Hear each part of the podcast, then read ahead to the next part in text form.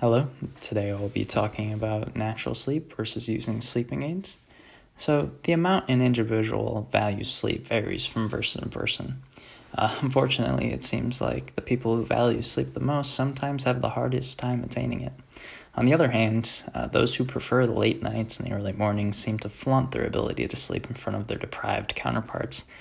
I have to admit, I am one of these individuals. Uh, I could probably fall asleep whenever I wanted to, but I choose to stay up late and still get up at a reasonable hour. Um, I mean, maybe I don't flaunt it as much, but I definitely don't value it as much as some people that I know that don't sleep a lot.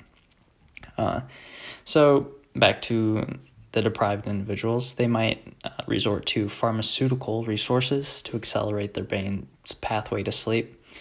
Uh, however, there is much certainty, uncertainty that surrounds these sleeping aids, uh, which brings the question are they worth it? Uh, I personally would argue that sleeping aids are a good option if they are used in moderation, because after some research that I've done, uh, they offer you a chance to capitalize off the restorative powers of sleep. However, you should beware the lack of research uh, on like the long term side effects. So, natural sleep is a commodity that sadly many people don't come by too easily. While many people don't see quality sleep as a necessity, everyone has to agree with the physiology of it. So, uh, here we have Elaine Marieb from Pearson Education to explain some of the physiology of sleep. Hello, Elaine. Hi, Michael. Sleep is regulated by our uh, biological clock, so it's also called the circadian rhythm. Uh, the hypothalamus of the brain is responsible for this clock. This center uh, depresses the reticular activating system, which allows our brainstem to function to continue. Uh, so this continuous respiration, heart rate, blood pressure, but it's all decreased to a point. Uh, while the physiology is concrete, there's still much research to be done about the benefits of sleep. Uh, some potential benefits are restoration, uh, an opportunity to an- analyze the day's events, and eliminating unnecessary synapse connections. Uh, as you might know, uh, the dream to forget, uh, that's what that means. Not getting enough sleep obviously has the opposite effects of these. Uh, so we always know that person who's always moody or hungry. So that's one side effect of sleep, and there are many others. Thank you, Elaine. The bottom line is uh, if you want to be nice to your body, sleep. There is uh, the question of how much sleep you should get, and it is recommended that you get a seven seven to eight hours of total sleep. So that's not just total hours, it has to be good quality sleep. Uh, to do this, you can maintain a regular sleep schedule that allows you to coordinate uh, with your circadian rhythm, as Elaine mentioned above. So, you know, getting up at 1 p.m. after going to bed at 6 a.m. does not really qualify as good quality sleep unless it's part of your daily routine. Since you're, you're not following your budget, biological clock, the sleep will not be great quality. Uh, besides you know, choosing not to go to bed, there are many things that disrupt this sleep, such as stress, anxiety, health conditions, pain, caffeine, and other sleeping disorders like insomnia. Uh, while some of these factors are in your control, many of them are not. Uh, several other psychological disorders increase the rapid eye movement duration of your sleep. And we have Dr. Garcia Rill from the Department of Neurobiology and Developmental Sciences at the University of Arkansas here to uh, develop that point. Hello, Dr. Rill. Uh, of course, Michael. Uh, classic studies determined that in schizophrenia, anxiety disorders, and including uh, PTSD or post traumatic stress disorder, bipolar and unipolar depression are major incapacitating systems. Can you explain uh, what these actually disrupt? Oh, sure thing, Michael. The desired sleep is non rapid eye movement. This is because this is when your brain waves are at your slowest. So, longer REM, rapid eye movement sleep, decreases the quality of sleep that one achieves. Thank you, doctor. Certainly, sleeping aids can help you overcome some of these factors initially out of your control. Thus, it might be beneficial to accomplish sleep by any means necessary, but we must consider what these means really are.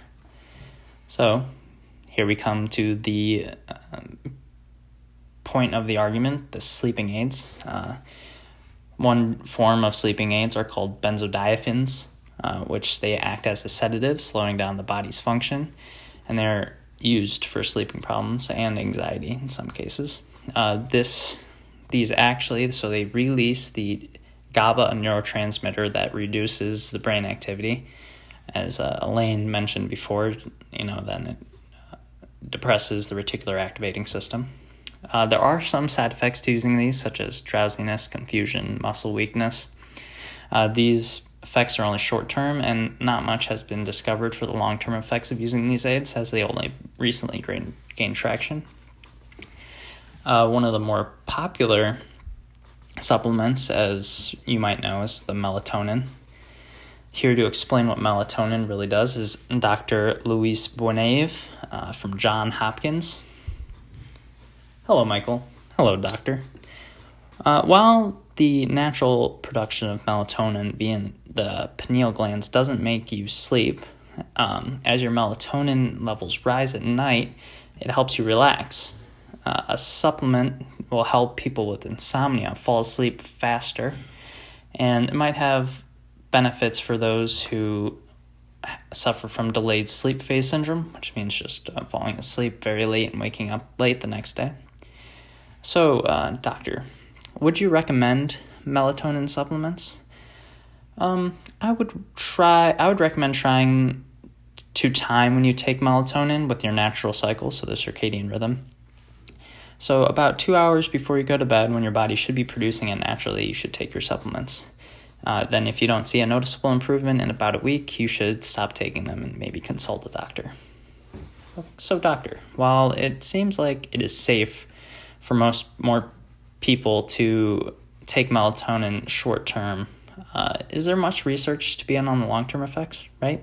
You know, that is correct, Michael. There's not been much research on the long term effects of melatonin. Thank you, doctor.